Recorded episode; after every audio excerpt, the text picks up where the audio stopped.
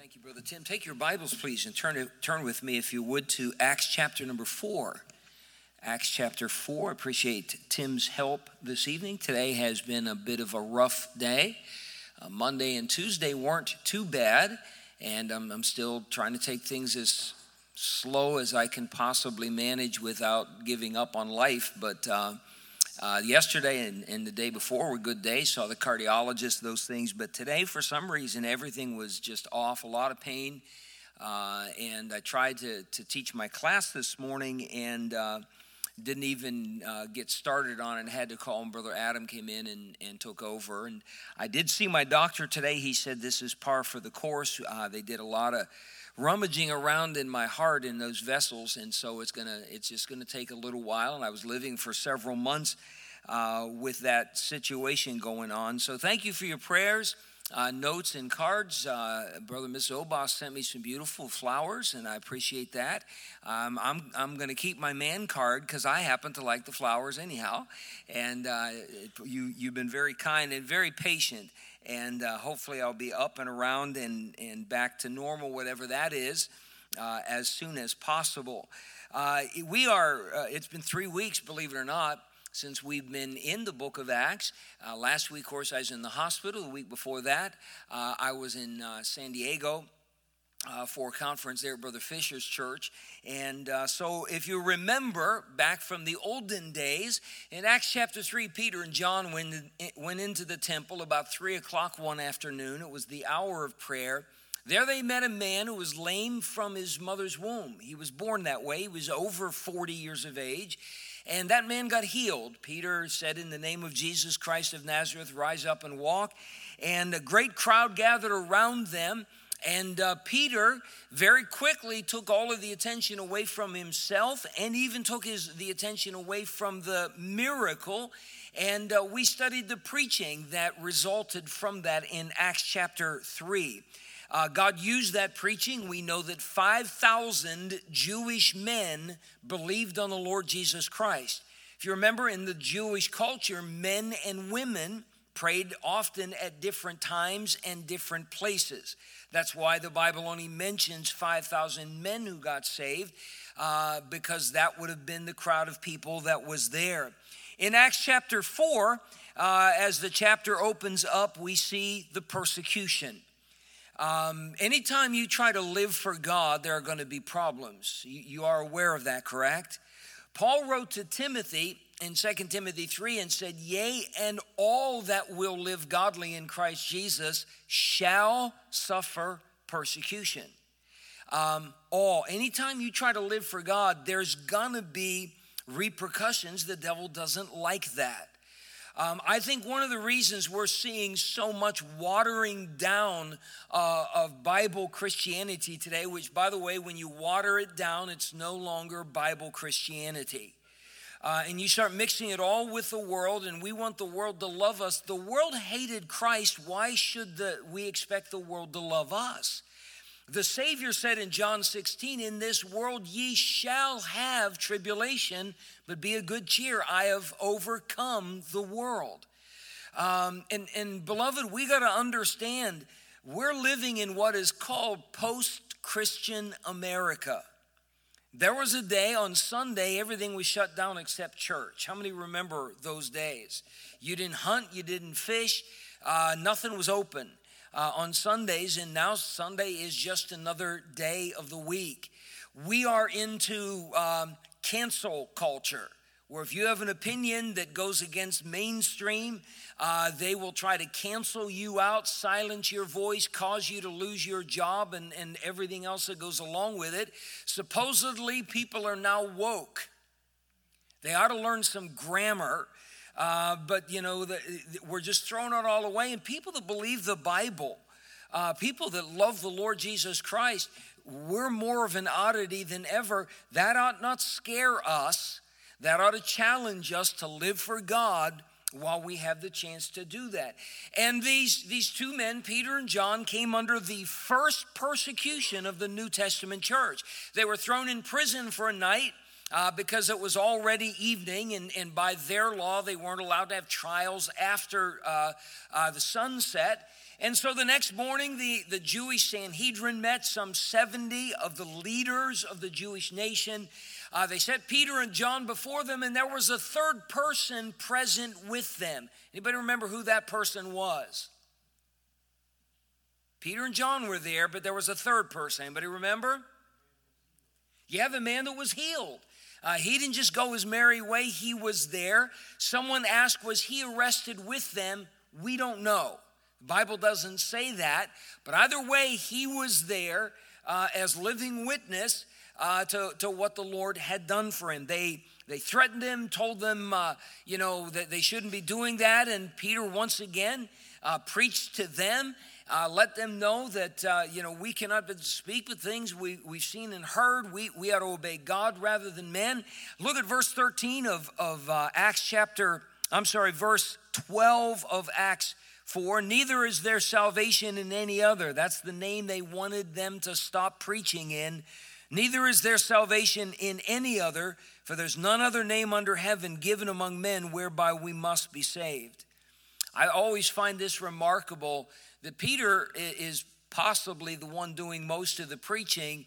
Uh, this is the very group that, uh, that, that, condemned Jesus to his death.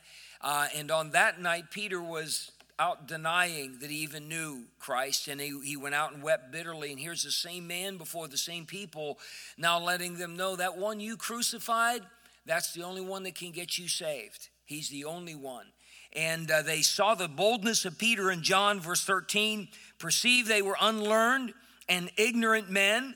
They marveled and took knowledge of them that they had been with Jesus. So they threatened them a little bit more, let them go their way, and we then saw the prayer meeting. Verse 22, um, I'm sorry, verse 24, verse 23, I'll get it right be nice to me. I just had heart issues. Being let go, they went to their own company and reported all that the chief priests and elders had said unto them. Undoubtedly, in my mind, these people were already praying because they found them assembled. They, they, they went to these people. I'm sure they had been praying the night through. This is new territory.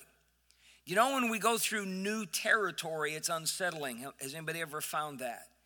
Uh, Today was one of those days that I was unsettled. Um, I was, I'll, I'll just be straight up and honest, I was afraid I was going to end up back in the hospital because the amount of pain and the, just the way I was feeling. Um, and uh, so I, you know, fortunately already had an, an, appointment with my doctor, and he said, This is par for the course. This, this happens. He said, Of course, let me know anytime something like this happens. Uh, don't, don't just keep it to yourself. If things get worse, by all means, uh, you need to take care of that. But uh, he said, This is, this is your first rodeo, Tom. Uh, and there's, there's a lot of new things and a lot of new adjustments to make. Well, this is the first persecution that these people have had for their faith in Christ. Um, they had a prayer meeting, and uh, Peter and, and, and John reported everything that happened in verse 24 when they heard that. This is the church. When they heard what, what they were told, they lifted up their voice to God with one accord and said, Lord, thou art God which hast made heaven and earth and the sea and all that in them is. And we studied this remarkable prayer. We don't know that we have all of the prayer any more than we know that we have all of the preaching that is recorded. This is just, if you will, probably just the gist of it. But we noticed the last time we, we were studying Acts chapter 4, there's a total absence of a desire for vengeance. There is no God. You see those wicked men on the Sanhedrin. You know what they did to your son. And, and God, you, you know what they're trying to do to us now. And God, they've got to be stopped. And God, you've got to, there, there's, there's none of this wipe them out, you know, condemning them. There's none of that. Um, they barely even, they, they barely even reference those guys. There's no whining. Lord, this isn't fair. We're out doing a good thing and, and people are getting saved and then you're letting all this. There's, there's none of that. There, there is just these people just uh, settled in the power of, uh, of the Creator. Uh, they pray uh, a lot of Psalm chapter 2 uh, in there. And then here is their prayer request, verse 29. And now, Lord, behold their threatenings Grant unto thy servants that with all boldness they may speak thy word, by stretching forth thine hand to heal, and that signs and wonders may be done by the name of thy holy child Jesus. The last two years, if you've listened, and, and, and I know that you do, uh, our nation is, our world has gone through a change that uh, we will never quite go back to where things were before. How many times have you heard me pray and encourage, exhort you to be salt and light? How many have ever heard me say that? Um, that that's what we need more than anything is for you and I as believers to be that way, to be salt, to be light, and that's what they prayed for.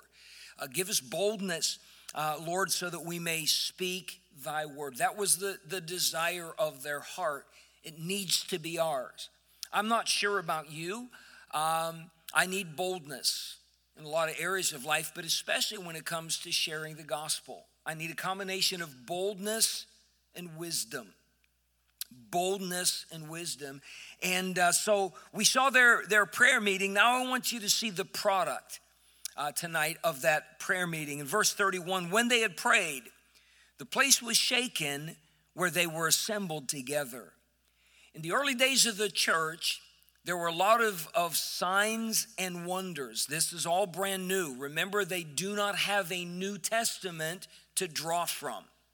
Okay, everything that is happening is happening for the very first time. Keep your place here. And can I ask you to turn with me to the book of Hebrews, chapter 2?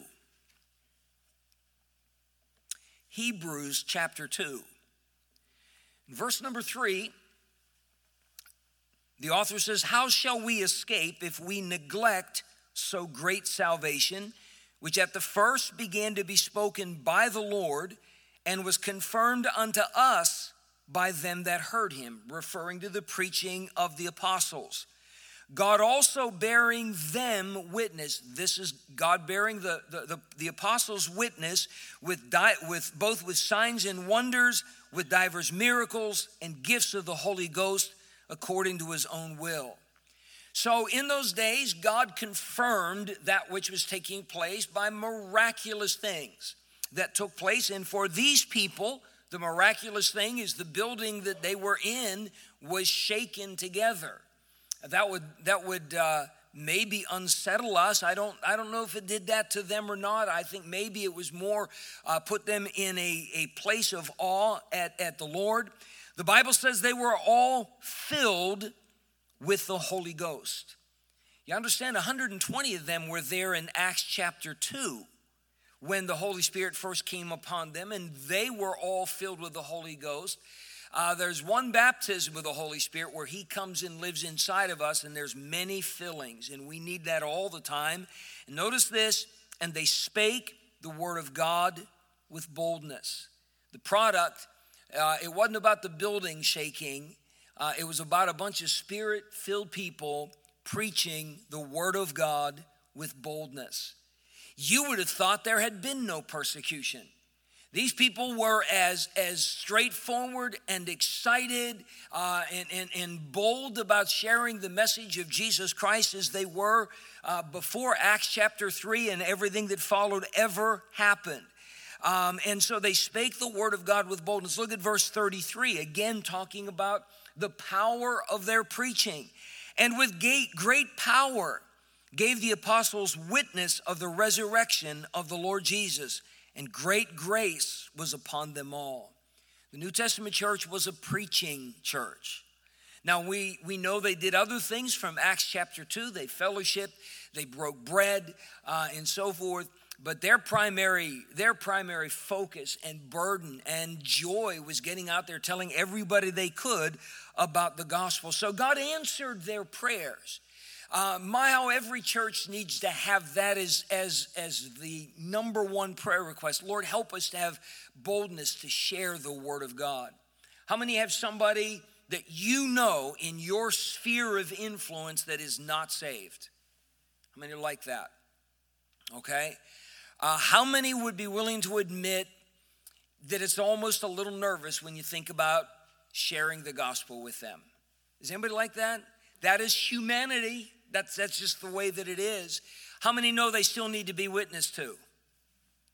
Okay? Don't raise your hand on this one. How many know that you're really the one that's supposed to do it?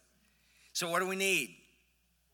Yeah, we need boldness. You think God could provide that for us? He's no respecter of persons. If He would grant it to them, He would most certainly grant that boldness uh, to us as well. So the first product was that that uh, the the power of their preaching. I want you to look at something else that was a product of that amazing prayer meeting. Verse 32. And the multitude of them that believed were of one heart and of one soul.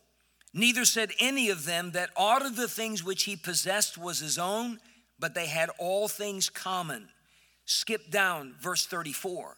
Neither was there any among them that lacked, for as many as were possessors of lands or houses sold them and brought the prices of the things that were sold and laid them down at the apostles' feet, and distribution was made unto every man according as he had need. Another aspect of this church, another product of their prayer meeting, was the presence of a remarkable spirit of unity. If you mark your Bibles, I, I tend to do that. Can I ask you to mark a couple words and phrases? Look at verse number 31. Uh, it says in the middle of the verse, and they were all filled with the Holy Ghost. I have the word all circled in my Bible. No exceptions. There's nobody in that gathering of believers that was not a spirit filled Christian at that moment. That meant that every one of them was yielded to the Holy Spirit. He, the, the Holy Spirit doesn't come in like a panzer and blow the walls down and say, I'm, I'm going to control your life whether you like it or not. We're supposed to yield ourselves to Him. Am I correct? We're supposed to yield ourselves unto God. Um, they were all a bunch of yielded people, all filled with the Holy Ghost. Look at verse 32. The, the, Last part of the verse, but they had all things common.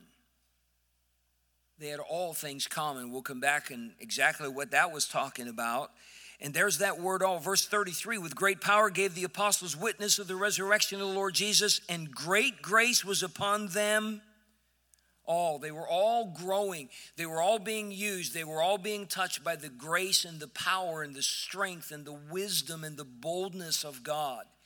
Um, it wasn't a case where there were a few people that were doing all the work and the rest were spectators, or that a few people were growing and others were not. Great grace was upon them all. Um, there, there was, there was, a, there was a, a spirit of unity that was present in this group of believers that nobody, nobody was outside of this. There was a yieldedness about them. There's another thing I want you to under, underline, or in this in my Bible, I have it circled. Verse 32. The multitude of them that believed were of one heart and of one soul. And I have this little phrase circled. Neither said any of them. Neither said any of them that aught of the things which he possessed was his own. Great graces on them all. They're all spirit filled uh, we, we see that.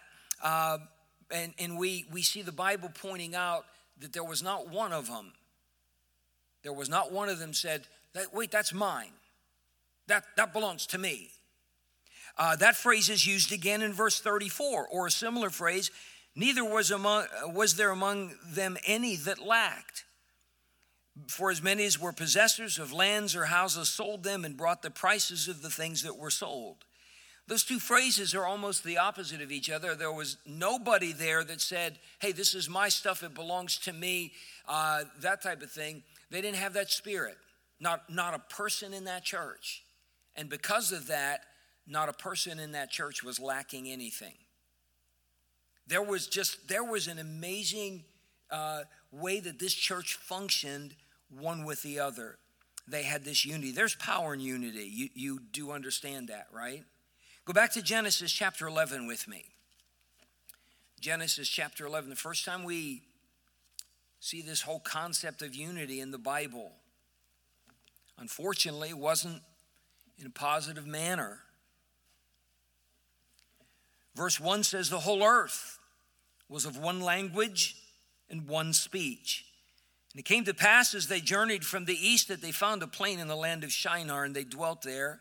They said one to another, Go to, let us make brick and burn them thoroughly. And they had brick for stone, and slime had they for mortar. They said, Go to, let us build us a city and a tower whose top may reach unto heaven, and let us make us a name. They're not concerned about the name of God anymore. It's let us make us a name lest we be scattered abroad upon the face of the whole earth, which is what God told them to do. The Lord came down to see the city and the tower with the children of men builded, and the Lord said, Behold, the people is what? They are one, and they have all one language. Now we know from verse 1 they were of one language and one speech. But the Lord said, not just did they have one language, they are one. They were one in attitude, they were one in motive. Everything about them was united together. He said, Behold, the people is one, and they have all one language, and this they begin to do, and now nothing will be restrained from them which they've imagined to do. You understand, the Lord gave a, a, a very clear teaching there the power of unity. The power of unity. Um, the first war that our country officially lost was Vietnam. Um, it was also one of the first wars in, and there's always been opposition to every war that we've ever had, but never like in the days of the Vietnam War. Uh, that's where the uh, one of the first wars the media was embedded the way that they were in every night on the nightly news. It was out there, and the media was already in the decline to which we have seen them blossom so abundantly in recent days. Um, and, uh, you know, there, there was no way we could win the war. They destroyed the morale of a nation to, to win it. By the way, uh, communism's a wicked system. It is a wicked system. Do you know how many uh, multiplied tens, maybe hundreds of millions of, of people have perished under, under socialism and communism. Um, and, and in the Far East, Vietnam, Laos, Cambodia, all of that, the, the slaughter was just un, un, unbelievable, uh, that type of thing. But we lost the will because we became a divided people. We became a divided people. We see this power of unity. Psalm 133, we see it in the better light. We see God's opinion of it. In a very simple short little psalm, the Bible says in verse 1 Behold, how good and how pleasant it is for brethren to dwell together in unity. It is like the precious ointment upon the head that ran down upon the beard, even Aaron's beard that went down to the skirts of his garment. Some of the day Aaron was anointed as high priest, and, and they took a large ram's horn that was filled with oil and they just poured it on top of him, and that oil saturated everything. The oil had all types of spices in there, and so the aroma just went all, all over the place, and that's what unity's like. As the dew of Hermon, that refreshing dew that's out on the grass in the morning, is the dew that descended upon the mountains of Zion. For there the Lord commanded the blessing even life forevermore. God blesses unity. God uses a people that have that, that spirit of oneness uh, in their midst, and uh, the Lord exalts that in Psalm 133 1. This church that we're studying uh, in, in the book of Acts, they possess that. They are all spirit filled.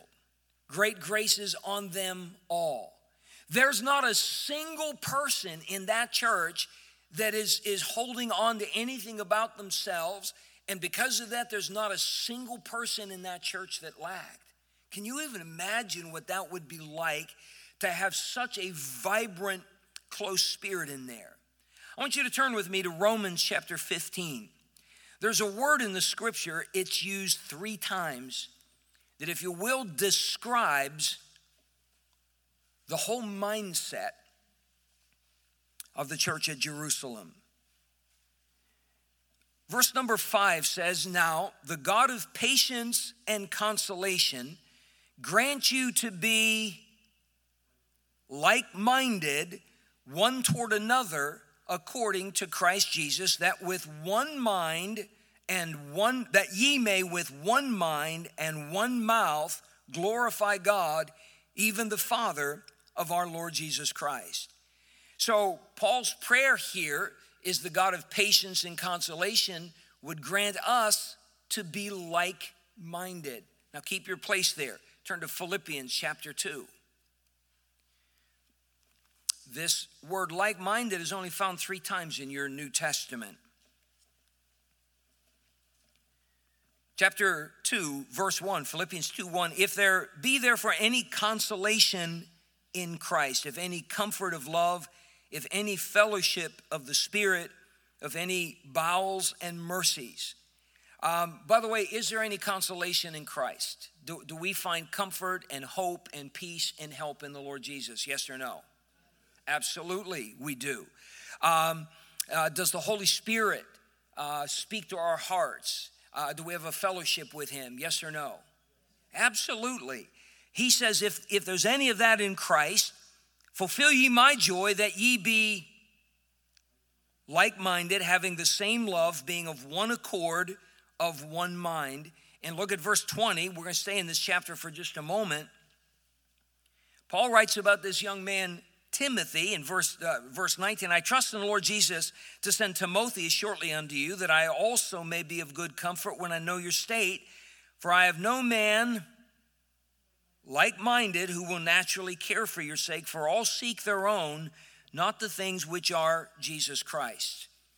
Now, we have a misconception about what it means to be like minded. We think that like minded means we all think alike, which could lead us to believe everybody agrees with me. That's why if there's any anything going on in a church, a business, anything like that, and there are there are uh, differences of opinion, there'll be people out there trying to find everybody and get everybody on their team as they can because the idea is if I get the more, more people to, that think like I do, like minded, then that must mean we're right.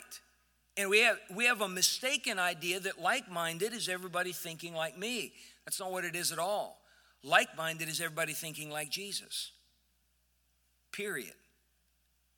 Um, it, it, we're in Philippians, so we'll stay there just for a moment.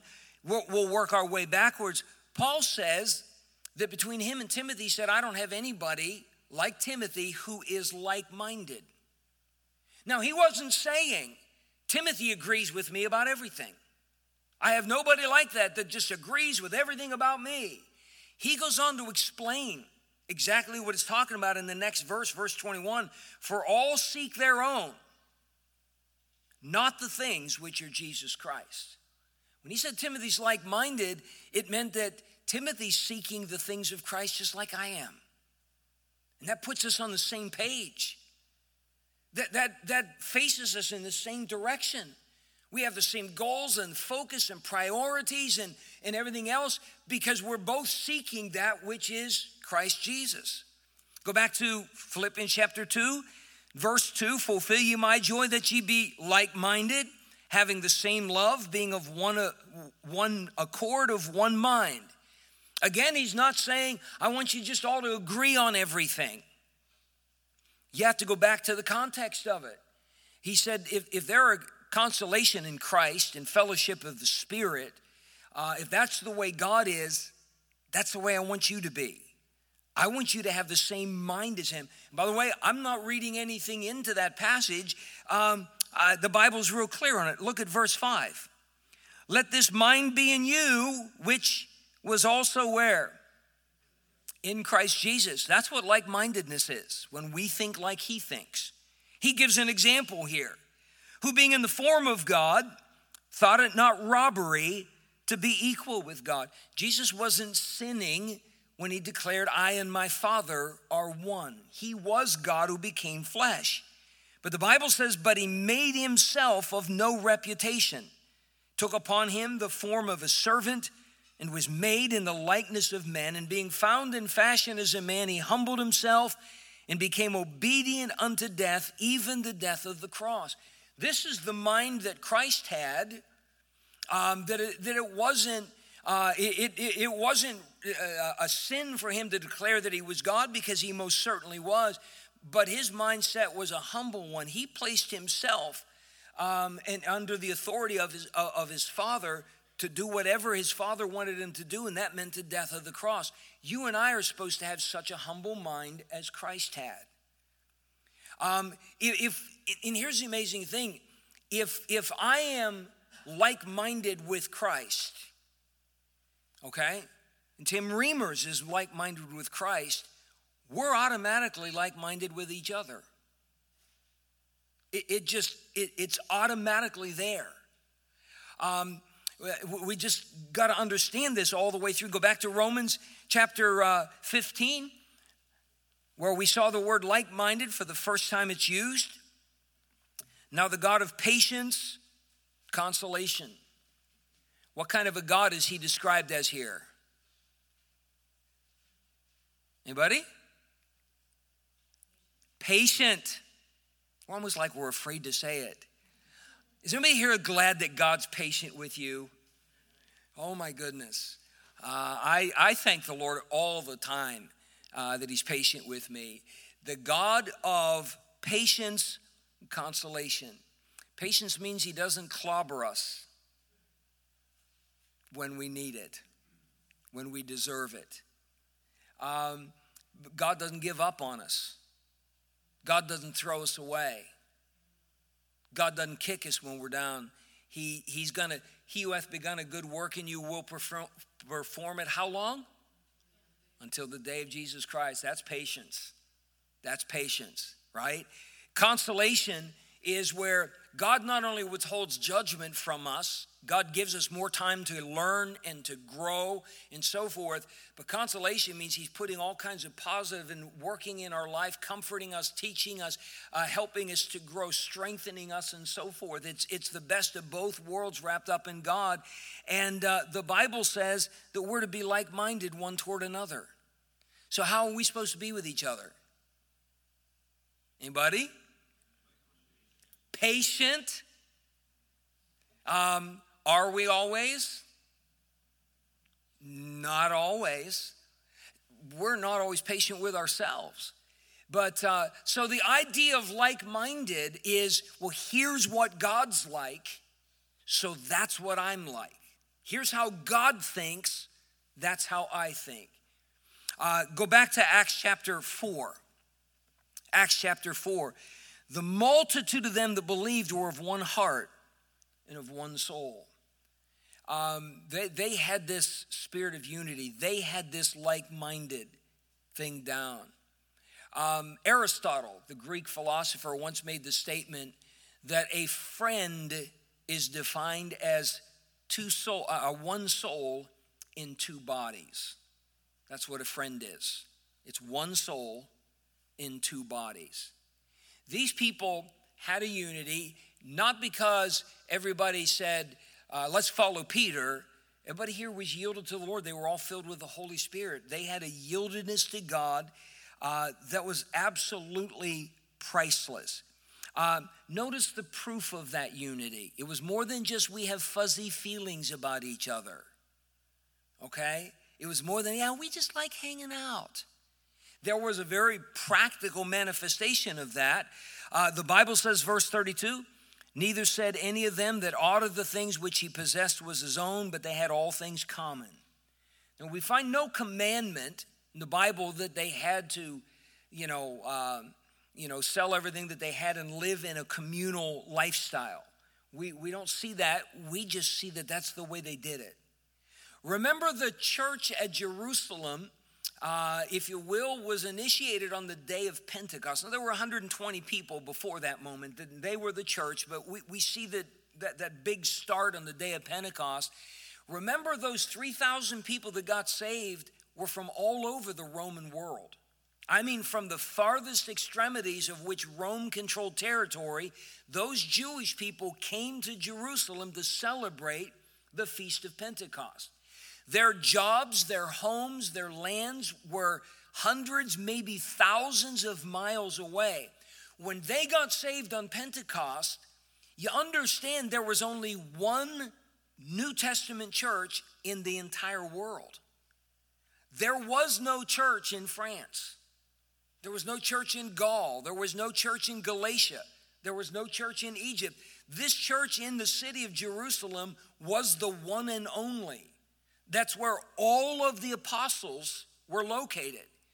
So apparently, a lot of those people stayed. We'll see a little later on uh, that there was a, a, Greek contingency that was a part of this church. Um, well, those people are there. How many have ever gone on vacation and you saved up and all that kind of stuff, but you still had to spend your money carefully to make it last? Anybody like that? Go to Disney World, you know, you have to sell a kidney just to get in the gate. Uh, you know, that type of thing. And, uh, you know, the worst thing that happens on a vacation is, uh, you know, the transmission goes out on the car and you're, you're 2,000 miles away from home. And, uh, you know, you're still not at your destination and all that kind of stuff, but now you got to lay out all this money. You can run out of money real fast. Um, as youth pastor, we would take trips with teenagers, take them to camp, take them to youth conference, things like that.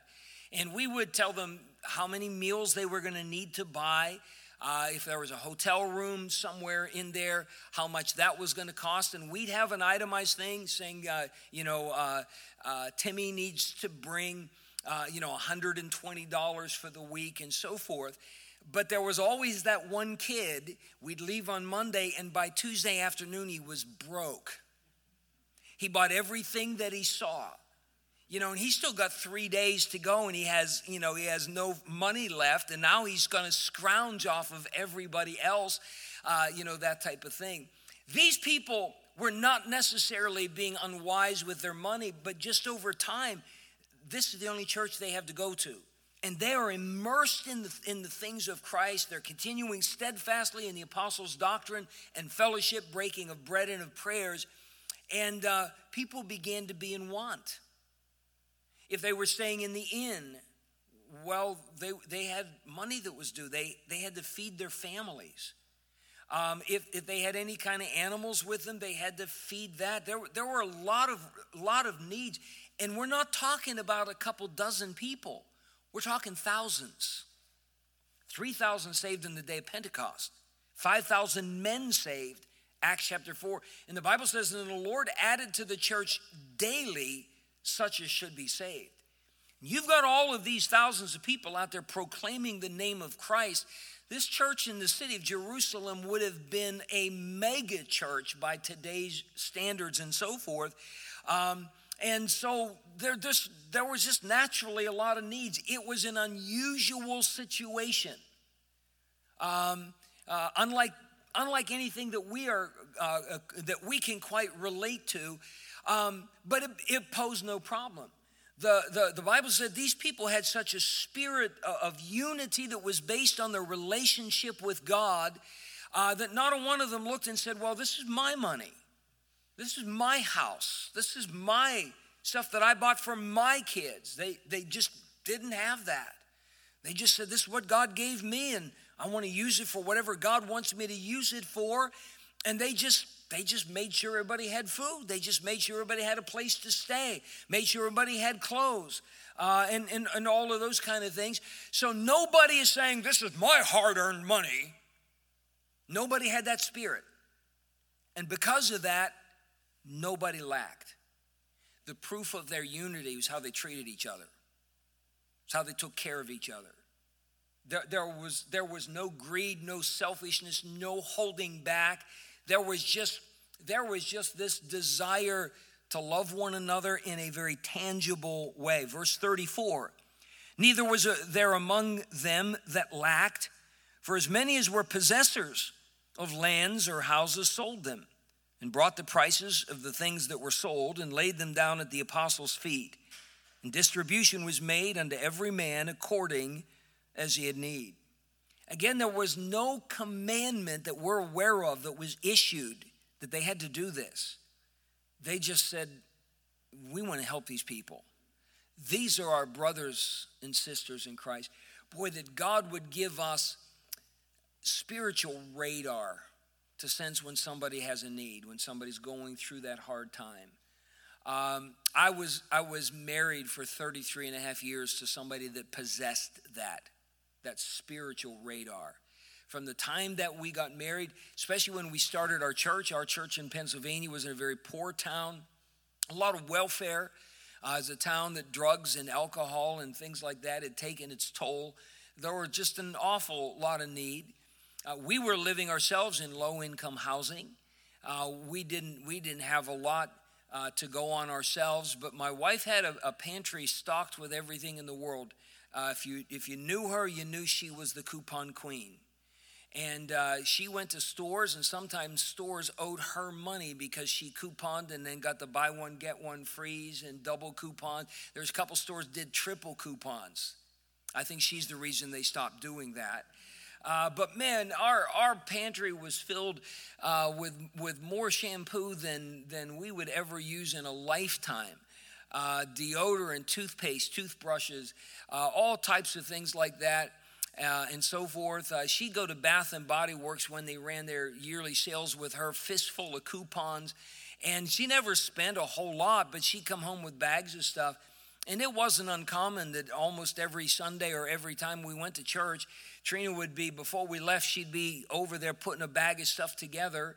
Uh, sometimes she was taking groceries off of our shelves because she knew somebody was having a hard time, and it never bothered her.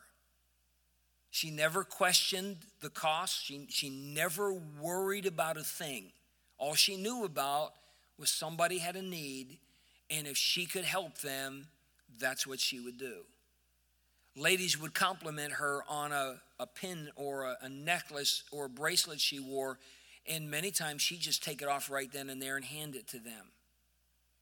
Um, and she, she had utter joy in doing that. I, I was married to somebody. Imagine this whole church in Jerusalem, they're all like that. Not just one person here or there. There's nobody who's not like that.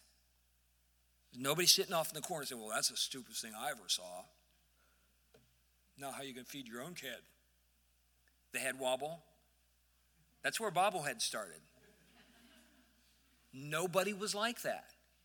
Here they go talking about money again and making sure the wallet's there. Um, or, boy, I'm glad I left my wallet at home. They're taking another offering. Not a single person in the church like that. Can you even imagine? And this was just the one tangible way that this, this pervasive spirit of unity was coming out. Uh, we see one person in particular who is going to uh, just feature prominently in the chapters to come.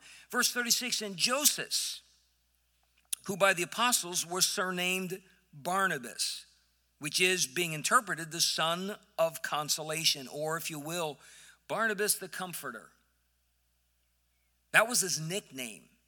His real name was Joseph but they gave him the nickname Barnabas. And everybody, every time they heard the name Barnabas, they, they knew it was a nickname and they knew what that nickname meant. Anybody here ever get a nickname in life when you're growing up? Anybody? My first day of seventh grade, we, uh, I lived in a farming community, and they took two small elementary schools and combined them in the junior high school uh, in Dayton Elementary or a Dayton Junior High School. And so uh, I had the kids I grew up with, and then there was another group of seventh graders that I'd never met before. And one of those from the other elementary school, I was, you're going to find this hard to believe, I was very small of stature. Uh, I, I, looked like a fourth grader uh, going into seventh grade, and he gave me a nickname. My wife never knew the nickname, I despised it. It will go with me to my grave. I mean, I hated it. And every, it, it just caught on like wildfire. And I got this nickname, and it had something to do with my stature. And uh, that, the teachers thought that it was okay to do that, uh, the whole nine yards.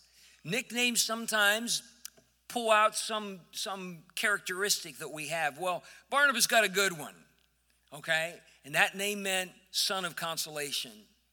Uh, by the way, God's the God of patience and consolation. Barnabas was being just like God, wasn't he? Isn't that an incredible thing? Notice what he did. The Bible says, having land, sold it and brought the money and laid it at the apostles' feet. he just liquidated his property. Again, there's no commandment that we know of. If you study early the, the writings of the early church fathers from the first century, um, none of them uh, even remotely talk about the fact that this was the law of the day. It just it was just the spirit of the day. So this Barnabas, maybe he's the one that started the ball rolling. I'm not sure. Um, maybe maybe it was a lot of money. Um, he was from Cyprus, where the Roman emperor had a villa, a vacation villa. It was high priced property, still is today, but it was very high priced property. It may be that that's where he sold his land, and, and it might have been worth a lot of money. We're not sure. Uh, but the Holy Spirit took, took uh, the time to put it in there and let us just know this one person who, by the way, God is going to use in a, in a remarkable way. God uses people with that kind of a spirit. God uses churches with that kind of a spirit. As, as we close tonight, just, just a simple thought. Every person who walks into a church either builds the unity of the church and strengthens it or tears away at the fabric of it. Every person who walks into a church builds, strengthens, protects the unity of the church, or tears away from it? Which kind of person are you? What kind of person are we when it comes to that? We don't have to imagine what a church is like that has that kind of spirit. We don't have to imagine, I wonder what God could do with a church like that. We read about in the book of Acts. It is a church that changed the history of the world, turned the world upside down. Um, it was a church that was unstoppable. And we are 2,000 years out from that church, and we're still the beneficiaries of what they were in Acts chapter 4. That's pretty impressive. Father, thank you for the Bible.